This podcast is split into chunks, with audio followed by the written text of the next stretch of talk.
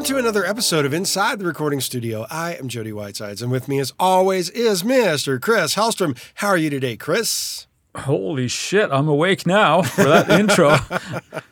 Yay! Very energetic. I like it. Sweet. Just getting well, amped up because of what we're going to talk about today. Ooh, nice use of word there. Amped up. I like it. Yeah. So what are we talking about? Electric guitar mixing. Which is easy because you just make them louder than everything else, right? And you should be fine. That's what I've been told. Right. I was a guitar player. That's the rule of thumb, right? It's just the make ego everything else sneaking in, simmer right in the background. Yes. Yeah. We talked about mixing lead vocals last week. Some of the prep will be the same, but I want to ask you, besides the comping of takes and cleaning up noise and stuff, how aggressive do you get generally with removing noise? And I'm talking about string squeaks and things like that. Is that something that you worry about? That is a pertinent question, isn't it? The answer to that is it depends on how annoying it is to me. Yeah. Yeah. For the vast majority of all of the electric guitar stuff that I've ever dealt with, I can't even think of the number of times I've had to deal with it in terms of finger squeaks and string noise and all that. It's very rare. Because I, I think of it in much the same way as breaths mm. with a vocalist. Okay. Right? How if you're too aggressive removing that stuff, you can easily suck out a lot of the It'll sound unnatural. And the feel. Right. Now, the only thing I would be concerned about is excessive squeaks if we're, we're yeah. sliding up and down the neck. But it does sound natural. But we do have tools for that now. So there are. And I know in terms of my own use, I know that I have used a de-esser on a guitar once or twice. Not a sure. lot, but on occasion when it's necessary. There's also from iZotope with R X, they have a de-squeaker, so to speak, which right. is essentially the same as a de-esser. You're just setting the variable of where the squeaks are happening in the frequency range. How many times I've used it? It's rare. Am I glad I have the tool or tools to do it? If necessary, of course. Yeah, it's one of those things that once you start processing and you start hearing that you're mixing it, you're hearing it again and again and again. And it's like, oh man, that's really annoying. Then it's time to fix it, right? But if it's mm-hmm. just one of those things, well, ah, that just sounds natural because after all, he's moving from the second fret up to the octave on the fourteenth or whatever. How else right, would so. a guitar student know where to play the darn thing on a guitar? There you go. Yeah. I guess we have to use a little bit of restraint in that thing because it can just easily sound robotic. And if you remove all of that, it's just, it might be going a little too overboard, I think. Mm-hmm. Now, next thing I wanted to ask you, and I go both ways on this. Mm-hmm. Um, I think you just learned something about them, right? Yeah. And so did I. Who knew?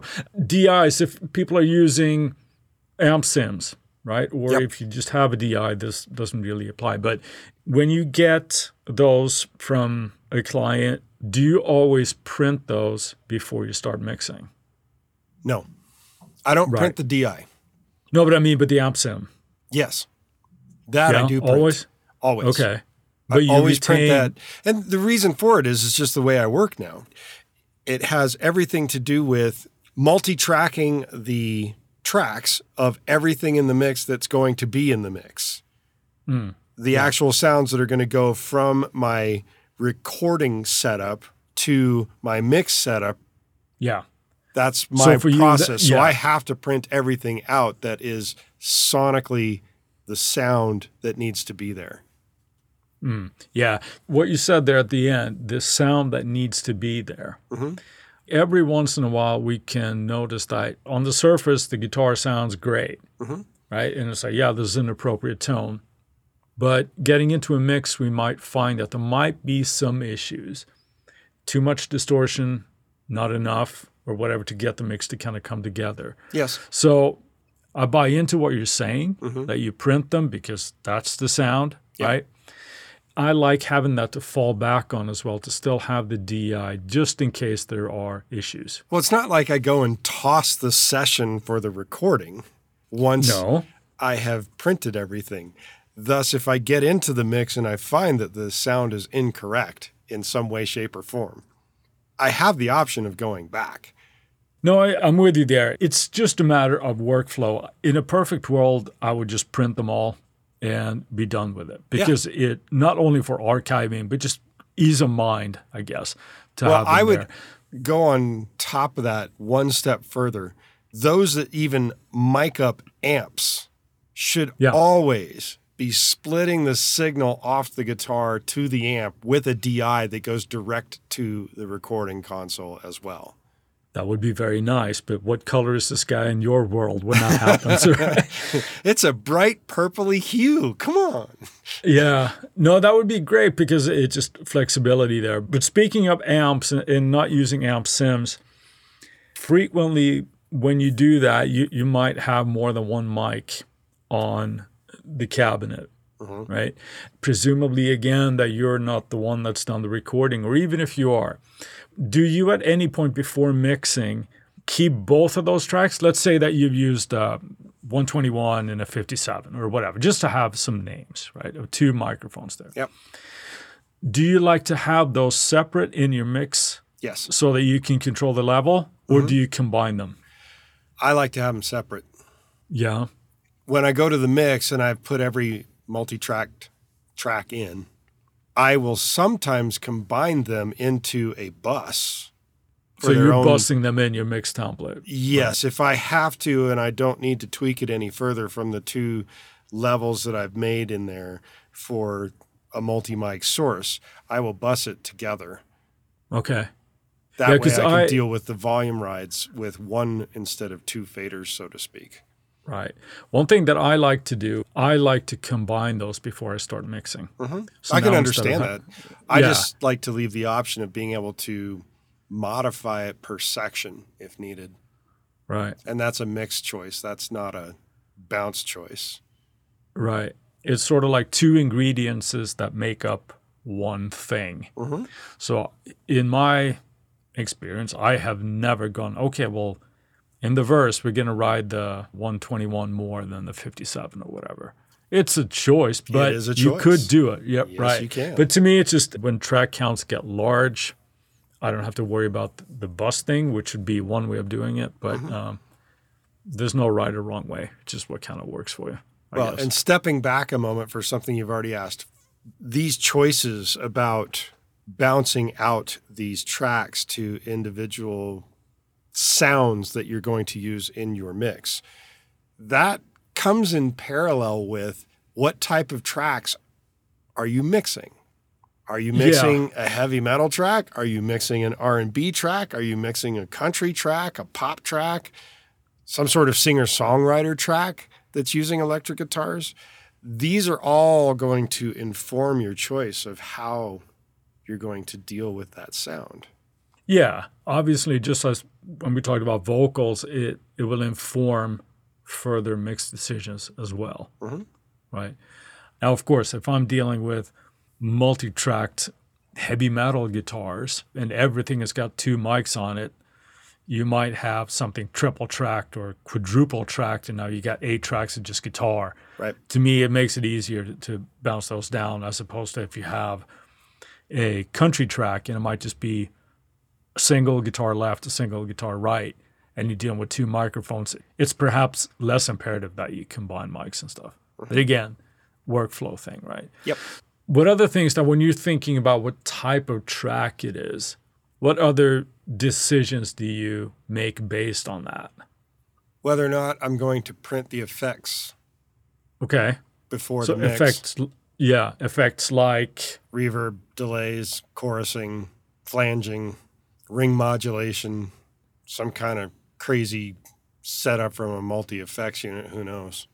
Right.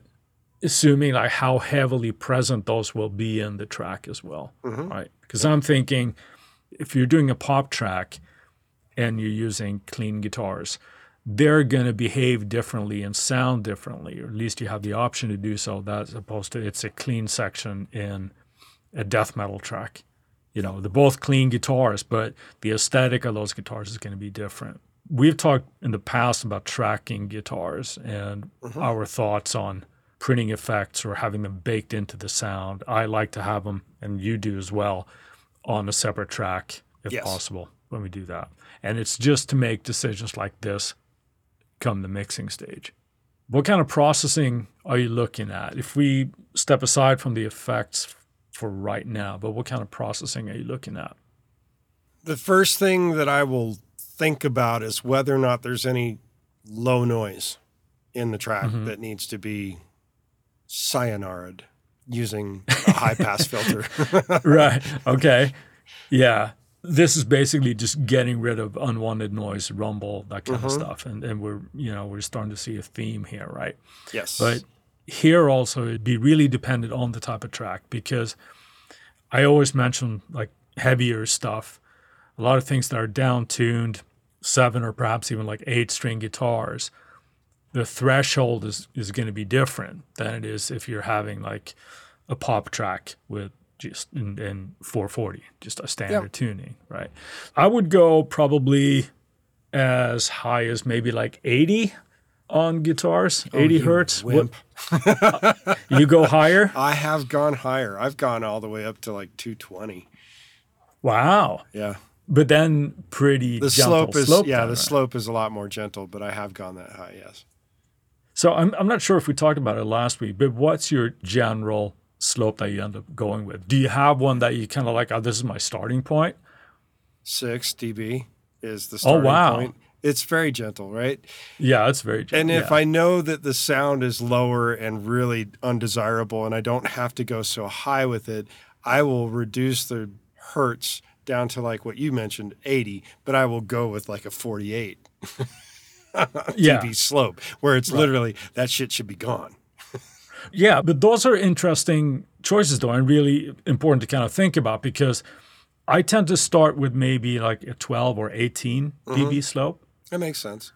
If I go higher, that's a lot more aggressive, right? So that's, if you stay a little bit lower, if you're at a very gentle, like six decibel slope, you can go up higher. Yes. But again, so this like there's there's another one of those cases where there's no rules, but these are things they have to consider. You have to consider right? it. And the main reason that I would consider doing that and why I have done it in the past has everything to do with where the bass plays out in the arrangement. Oh, totally. And the importance of the guitar in this case, right? Yes. How much are you are you carrying down there? Is it really just a supportive thing? Is it adding weight, and or is it just getting in the way? And, and it's, it's the, the same on the opposite end of the high end. I will often use a low-pass filter up around twelve, ten, maybe sometimes as low as eight K. And it has a lot to do with how much presence and sizzle the guitars need in relation to the track. More often, if it's a vocal track, the guitars do not need to be as bright up in that area because you want the vocals to have that air in that space. Yeah. That's just me. No, I'm I'm with you, especially with heavily distorted guitars. Mm-hmm. It's essentially just like noise and sizzle up there. It doesn't really add anything that's pleasant. It might be hard to talk about being pleasant if you're doing like a heavily distorted guitar track. But so I, I would, same there, I would cut down to certainly like ten K, maybe even lower. But it would be different if it's a clean electric guitar and it's a pop track, mm-hmm. I, I would probably not be as aggressive with it. No, but again, so you, you have to listen there where you start losing character of the guitar. Right. But cutting at the extremes of the spectrum, I think, is helpful. Something that, yeah, absolutely, and I, something I, I do. Then what? What's next? We talked about corrective E Q in the past. Yes. Is and this your next step as well, or or what are you what are you thinking? It's more often to be done with things that are directly mic'd, like hardware amps that are mic'd. I don't do it as much with amp sims. Main reason being is with the amp sim, I can go back and I can change the way it was mic'd.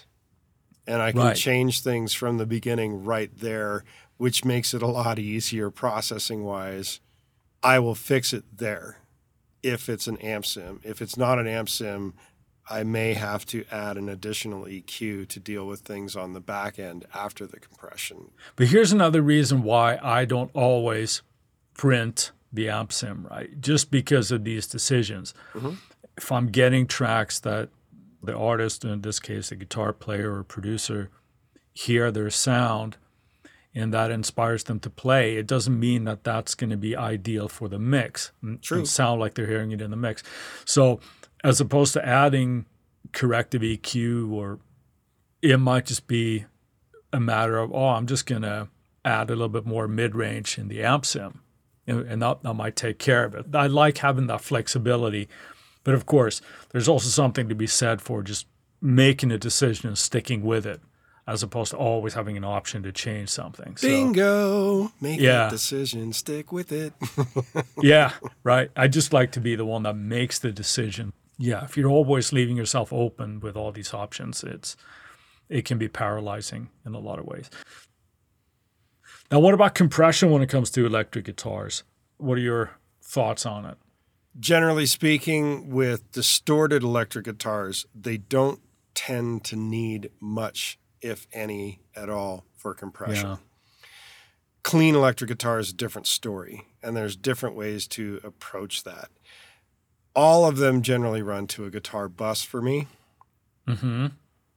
in which case there will be some sort of compressor there, usually an eleven seventy-six that's set very mildly, very gently to catch anything that really pokes out. But as mentioned, the electric guitars that are distorted generally don't need that because they're already compressed just based on the sound. Yeah. Yeah, I'm with you. It's very, very rare that you add any kind of compression to distorted guitars. It's almost detrimental mm-hmm. to me to the sound, because it just starts, I don't know, try it and you'll see what I mean. But clean guitars are different to me as well, because here again, the type of track that it is comes in, right? Because if it's a funky guitar track, there's going to be a pretty heavy dose of compression if you have that really sort of funky kind of playing when you want the notes to kind of pop but really be controlled. Mm-hmm. I will do that on the individual tracks as well, if it's something that I want. That also, if it's like a eighties thing when you got these really kind of jangly parts that are kind of going on, a little bit more compression on the actual guitar track as opposed to a bus, just to even those performances out, and they're not really, really pokey mm-hmm. coming out. I think we're a little bit more creative with the compression on clean guitars, sure, certainly than on, on distorted. eleven seventy-six is a good one there. If you're just massaging things out, mm-hmm. L A two A, kind of a little slower compressor, I think works really well as well. Mm-hmm. So here I can go pretty heavy-handed if the part comes through, because it's kind of baked into the sound of it. Yep. Right. If they if it wasn't recorded with a compressor already. Right. So, so then we get into after compressor, if it's there, any kind of sweetening E Q. Yes. Do you generally do a whole lot of EQing on the guitars, and if so, why? No. Electric guitars that are distorted, no. They don't generally tend to need EQing in my mind. And again, this has everything to do with getting things right on the front end. Sure. Clean guitars, different story. Obviously, they have a different value to what is going on. For me, a lot of the time, I am going to do probably the opposite of what you do, in that in the two K range, especially if this is a vocal track, in the two K range, around two K, I'm going to gently sculpt out the guitars because the vocal is more important, generally speaking. How dare you? Yeah, no. I know. No, that's of course true. But, but let me explain what I suggest here. It is in that range, maybe even a little bit higher, maybe all the way up to like four K or something. Mm-hmm. I'm thinking distorted guitars here. Yep. If they need to be a little bit more present, mm-hmm. and cut through the track, if they're of that importance in the track, giving it a little bit of a bump in that range, mm-hmm. keyword there is little bit, can help them just cut through if it's a massive arrangement of stuff. Sure. If you're got like a bunch of keyboards and things. But just if like there's vocals, Jody, though, I'm yes. not going to do that in the two K range. I'm going to go further up, closer to the four K range, like you just mentioned. The part that you have to be aware of or careful about in the four K range is right around forty-one hundred. that's where a lot of harshness can really build up real quick if you're not careful. So you have to notch out forty-one hundred. Otherwise, guitars can sound really wretched right in that area. But bumping up the four K area, getting it out of the way of the vocal and still giving its primary boost, that's how I tend to do it. Yeah. The key thing here is, of course, that the vocal will always be more important, mm-hmm. right? You have to listen for that. Does the guitar even need to poke out in that area? That would be a good place to do it if it needs it. And it could even be through sections, right? You automate that if yeah. you need to. Automation is a great uh, thing for that.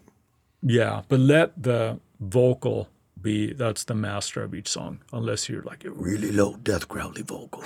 Then you're probably not a whole lot of two K there. But the point still stands, right? That that's where you can get a little bit of the pick attack and clarity if you're missing that, just to gain a little bit of, of that back. But sure. Be careful. Another frequency that guitar players are scared of and misuse a lot of time it are the mids. Especially sort of like the high mids, I think. It can be very pleasing to play with very little to no mids, and then we wonder why our guitars disappear in the track. It doesn't always mean that more mids are better. You want to pay attention to that area because that's where a lot of the body of the guitar lives as well, right? Now it's fighting with everything else, but if you're playing a lot of heavy stuff, and you're dealing around the one hundred hertz area, you're still dealing with kick drum and bass and whatever else is going on in there. So you need to have something in the midst to kind of bring some clarity to that. I know that's something that you find shocking to hear me saying because I'm generally not a huge fan of a lot of mids, but it's something to, to pay attention to. Mm-hmm. He's a, you're stunned. He's shocked. He's so quiet. Cat got my tongue on that one. All right, so now we have a good, usable guitar sound sure. for, for whatever tracks. What's next? What are you thinking next? Panning and effects, and they go hand in hand for me. Sure. Generally speaking, the way I'm going to approach this is that the verses are going to be less wide. More You're often talking about than not. Doubled tracks now, whether right? they're or, doubled or, just, or even in the effects of like faking the stereo-ness of it. Okay, so you'd have dry guitar to yeah. left, for example, and then a, a slap or something on the right. Maybe. Is that what but if okay. it's being done with an effect, it's in a verse, it's not generally going to be hard left and hard right. When right. you hit the pre-chorus section, it probably pans out a little bit further. And when it hits the chorus, I usually go hard left, hard right with everything, whether mm-hmm. it's the double track guitars or the effects. Yeah. You? It, that's a good trick. Depends on the track, but it's a great way to add energy and a little bit of movement mm-hmm. to go hard left, hard right in the choruses and then tuck them in a little bit in the rest of the song, the parts. It just adds that little bit more explosiveness to to the chorus where you generally want a bit of a lift. Mm-hmm. Right? Now, this depends a little bit on type of track. If you're dealing with heavier stuff, you're almost there all the time. But if you got more like a pop metal kind of thing, this is this is a good way of going about it, adding that little extra kick into the chorus, if you will. but but how do you feel about though hard left and hard right guitars in general? Because I know there are guitar players that feel that it's It's unnatural to listen to it like that, and it throws them off. I've done more than a few mixes where the guitar players have gone like, no, I, I don't like them hard left, hard right. I've never had somebody come back at me and say anything about it. I don't think about oh, it. All right. Well, there you go. Mm-hmm. I'm a big fan of having them really wide. It's an arrangement I, choice. Yeah. But it also depends on if you're dealing with, at least to me, simply a matter of a doubled part. Mm-hmm. Where you're actually playing the same thing, which is a slightly different sound, right? right.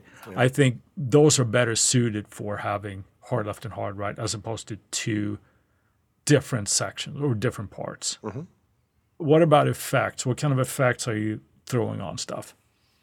Maybe a little bit of room sound for ambience. If it's more of an ethereal thing or washed out type thing, I'm going to add a much bigger reverb. Occasionally it'll be about delays instead. Very rarely will I use pitch shifting effects sometimes, And if I'm using multiple guitars, often I'm not doing them in stereo with chorus or flanging. I may use a chorusing effect in mono on a guitar, or I may run it as a stereo effect from a mono guitar on a bus. And what do you try to do then? Are you just kind of creating Fattening a little it bit up, more width? Creating some yeah. sort of vibe that doesn't exist on its own. Yeah. That will fit the feel of the track.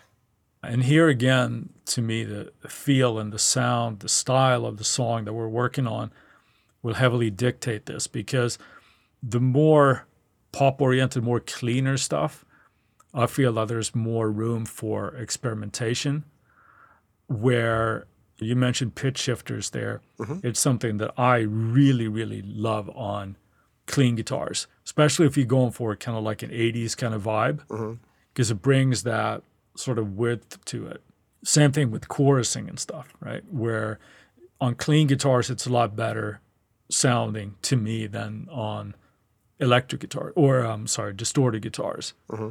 Now you can have it if you're having distorted guitars and you're going for more of a uh, eighties session tone, and you're going for not necessarily impact, but you want a certain kind of aesthetic to it. It can sound really good. Generally, the heavier the guitars, the less effects I tend to do. I, I do a little bit of ambience there just to make them sit in the space. Mm-hmm.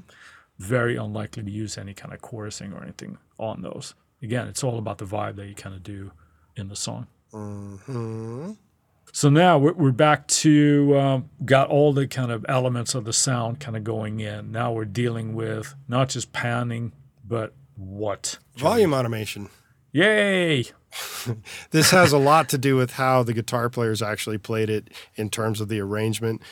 It's also good if it's mono all the way through to ride the volume anyway, to give it a sense of movement if it's needed.